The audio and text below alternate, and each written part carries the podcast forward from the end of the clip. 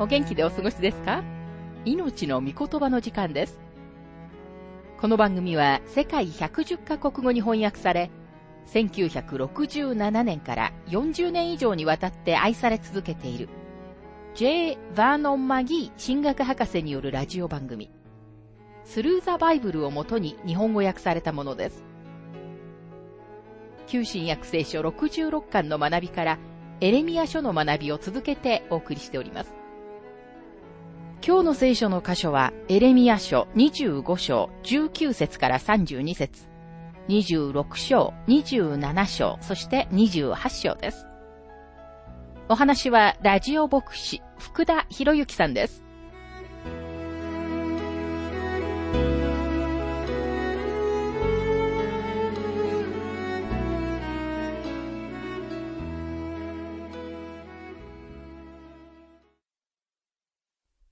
エレミア書25章の学びをしていますが、18節に続いて、イスラエルの後、エレミアはエジプトに言及します。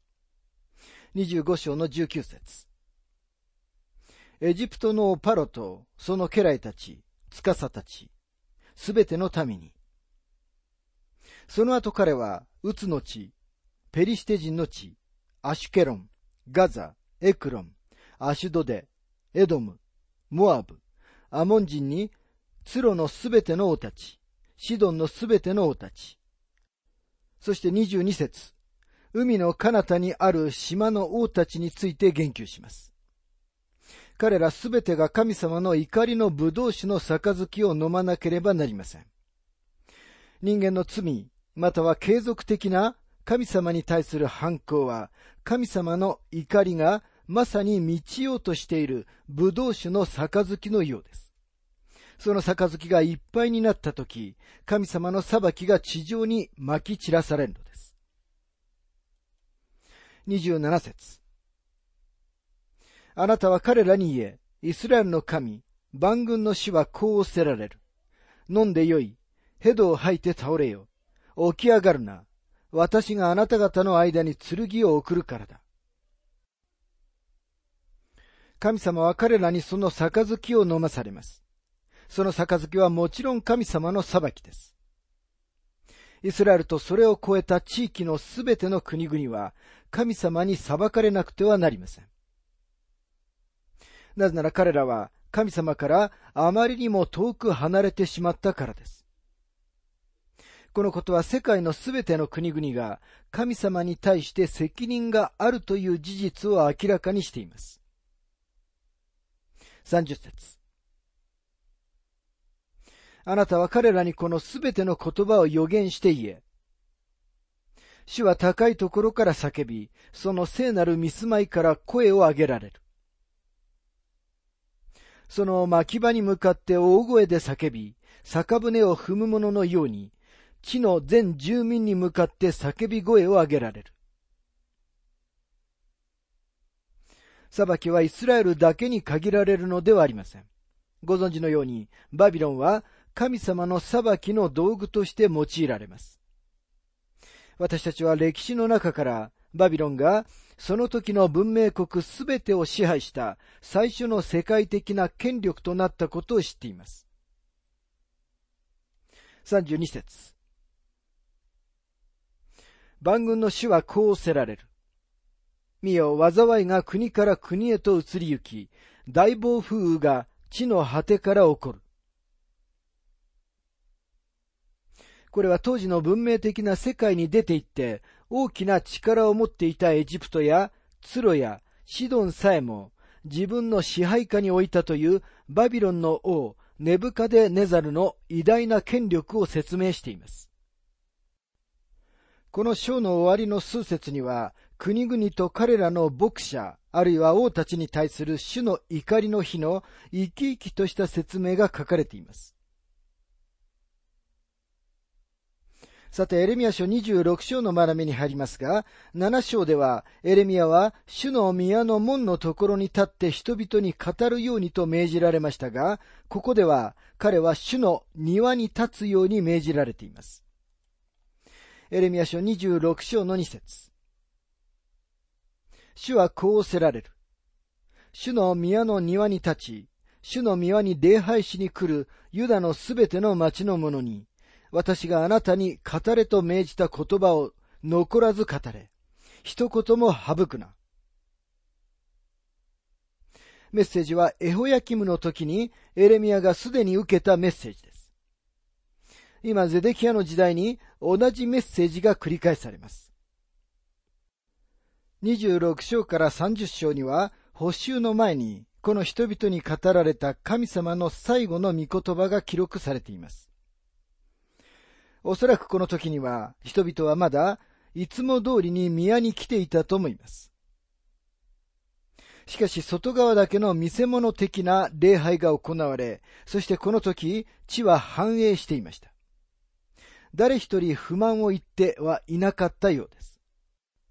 そのような時に神様がこのような予言をされるのは、まるで場違いのように見えますが、実際には人々は神様から遠く離れ、この地にはとんでもない罪があったのです。これに対してエレミアは続けて叫ばなければなりません。エレミア書26章の3節彼らがそれを聞いて、それぞれ悪の道から立ち返るかもしれない。そうすれば、私は彼らの悪い行いのために、彼らに下そうと考えていた災いを思い直そう。私は災いを思い直そうと書かれていますが、神様が思い直されるというとき、神様が心を変えることを意味しているのではありません。神様は人々の心が変わることを意味しておられるのです。もし人の心が変われば、神様はその人を裁かれず、その人を祝福されるのです。まるで神様が心を変えられたかのように見えますが、事実神様はいつでも、悔い改めてご自分のところに来る罪人は許してくださるのです。このことは決して変わることはありません。神様の裁きのもとにあった罪人が神様に立ち返り、祝福を受けて救われるとき、まるで神様がご自分の心を変えられたかのように見えます。でも事実は、心を変えたのは罪人の方なのです。神様はもし彼らが変わるのなら、彼らを滅ぼすことはされないと言われます。彼らが変われば、神様は彼らを裁かれないのです。エレミア書26章の4節だから彼らに言え、主はこうせられる。もしあなた方が私に聞き従わず、あなた方の前に置いた私の立法に歩まず、私があなた方に早くからたびたび送っている私のしもべである預言者たちの言葉に聞き従わないなら、あなた方は聞かなかった。私はこの宮を白のようにし、この町を地の万国の呪いとする。私はこの宮を白のようにし、とは、この宮が滅ぼされるという意味です。またここには、この町を地の万国の呪いとするとありますが、エルサレムはこの世の呪いであり、今この瞬間もそうです。今この時、エルサレムはイスラエルの国に属してさえいません。神様はエルサレムを万国の呪いとすると言われましたが、確かにそのようにされました。八節主がすべての民に語れと命じたことを皆、エレミアが語り終えたとき、祭司と預言者とすべての民は彼を捕らえていった。あなたは必ず死ななければならない。物事は悪い方に動いています。人々はエレミアを通して与えられる神様からのメッセージに抵抗してきましたが、今エレミアを殺したいとまで願っています。この箇所には3つのグループが出てくるので、多少複雑になってきています。それは主張たち、祭司と預言者たち、そして民の3つのグループです。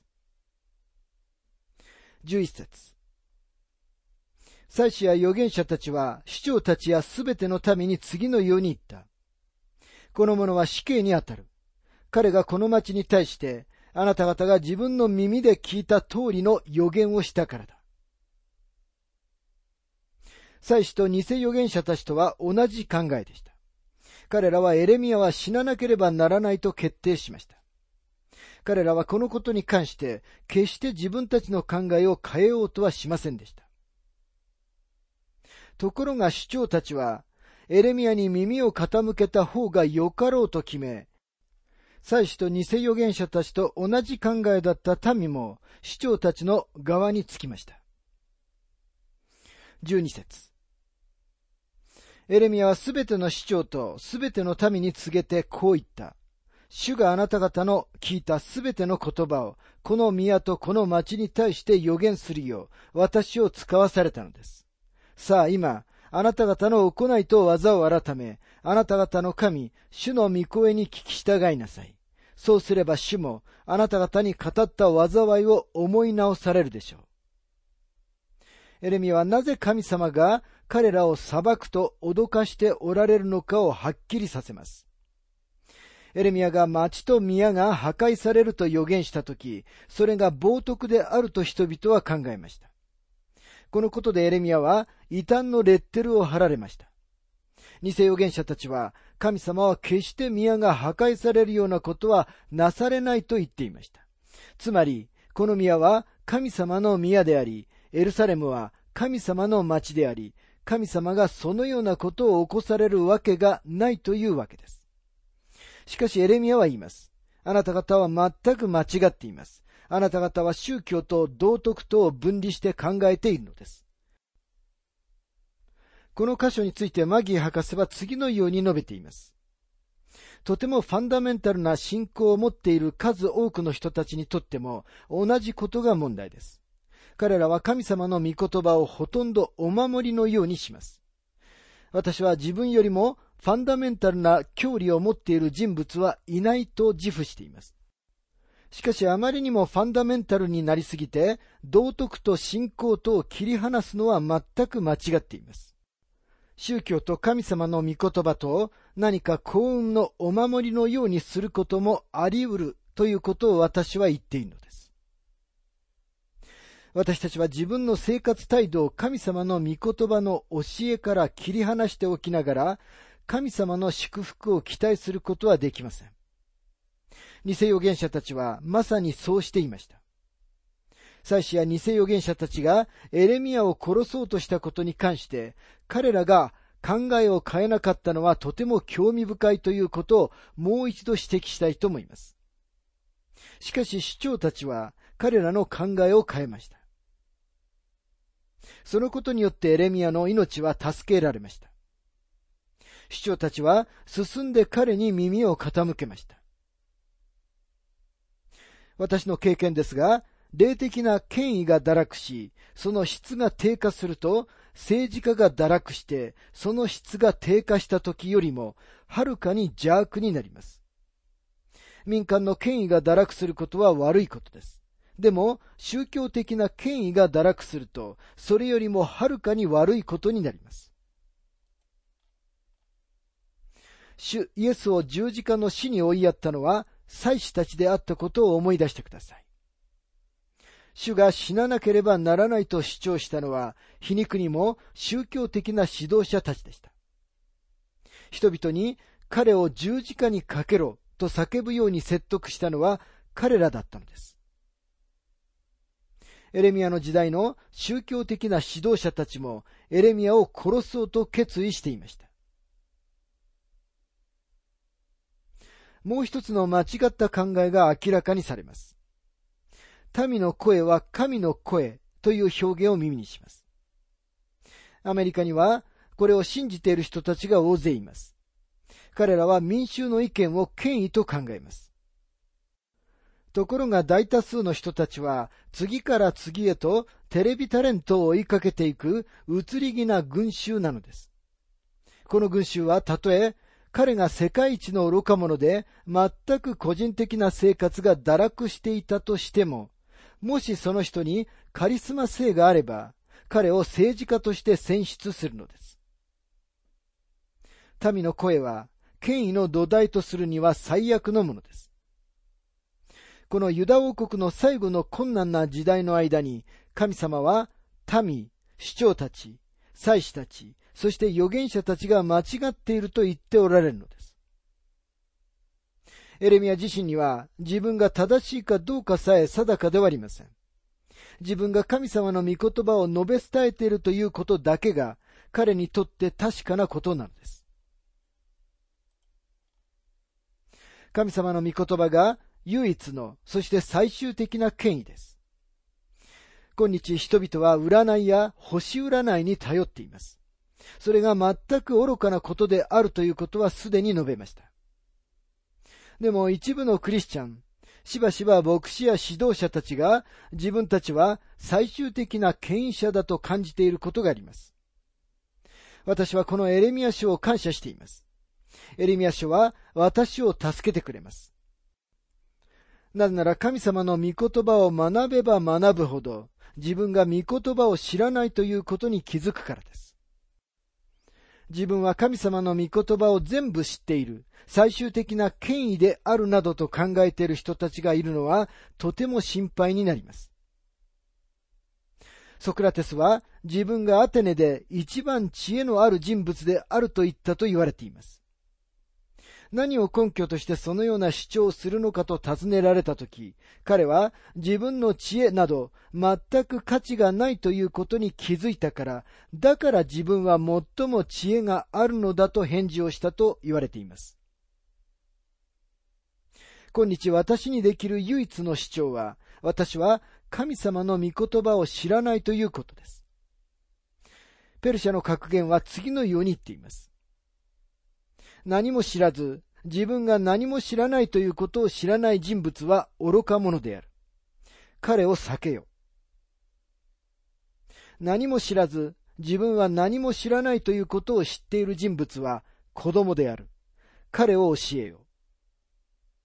何かを知っているのに自分が知っているということを知らない人物は眠っている。彼を起こせ。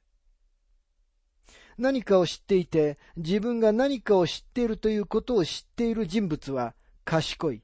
彼に従え。私は最初の三つの文章は受け入れます。でも最後のものは受け入れません。なぜなら、私たちは知っていると思わないからです。これはエレミアの立場でもありました。彼が知っているのは神様の御言葉だけです。偽預言者たちは何も起こらないと主張しますが、エレミアは神様を信じ、また何かが起ころうとしていることを知っているのです。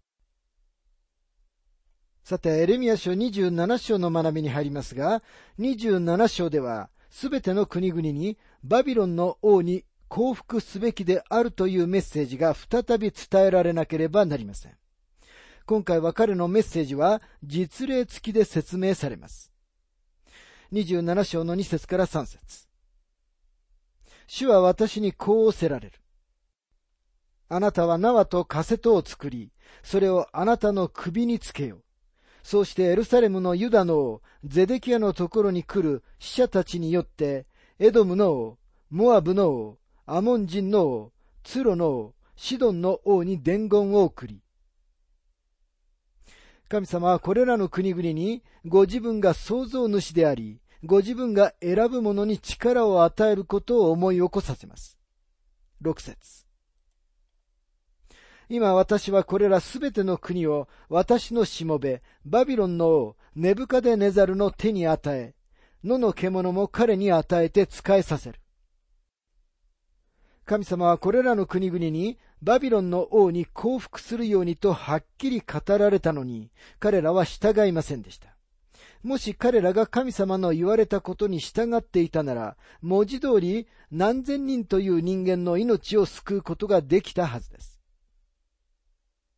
八節バビロンのネブカデネザルに仕えず、またバビロンの王の首輝に首を差し出さない民や王国があれば、私はその民を剣と飢饉と疫病で罰し、主の蜜げ、彼らを彼の手で皆殺しにする。さて、28章では、くびきの予言が続きます。偽預言者の一人、ハナヌヤは、エレミアの予言に反駁し、自分が本当の神様の御言葉を伝えていると主張します。エレミア書28章の2節から4節イスラエルの神、万軍の死はこうせられる。私はバビロンの王の首輝を打ち砕く。二年のうちに私はバビロンの王、ネブカデネザルがこのところから取って、バビロンに運んだ主の宮のすべての器をこのところに帰らせる。バビロンに行ったエホヤキムの子、ユダの王エコヌヤと、ユダのすべての補修の民も、私はこのところに帰らせる。主の蜜げ、私がバビロンの王の首輝を打ち砕くからだ。さて、エレミアは、ハナヌヤが神様の預言者ではなく、人々に嘘を語っていることをはっきりと言います。実際、ハナヌヤは次のように言いながら、エレミアの首から木の首輝を取って、それを壊しました。エレミア書28章の11節主はこうせられる。この通り、私は2年のうちにバビロンの王、ネブカデネザルの首輝をすべての国の首から砕く。彼への裁きとして神様は一年のうちに彼が死ぬことを花の矢に告げるようにと言われました。エレミア書28章の15節から17節そこで預言者エレミアは預言者花の矢に言った。花の矢、聞きなさい。主はあなたを使わされなかった。あなたはこの民を偽りにより頼ませた。それゆえ主はこうせられる。見よ、私はあなたを地の表から追い出す。今年あなたは死ぬ。主への反逆をそそのかしたからだ。預言者ハナヌヤは、その年の第七の月に死んだ。彼は神様が言われた通りに死にました。この事実にもかかわらず彼らは納得せず、神様の御言葉に対する反抗を続けました。結局ユダは間違った声に耳を傾けました。誰かが偉大な英国の法学者であったグラッドストーンに偉大な政治家の印は何であるかと尋ねました。彼は次のように答えました。偉大な政治家とは、これから先の50年間に神様がどちらの方向に進んでいこうとしておられるかを知っている人物である。英国がそうであったように、またちょうどユダがそうであったように、アメリカも衰退の一途をたどっています。それは、私たちが神様の御言葉に耳を傾けることを拒否したからですと、マギー博士は述べています。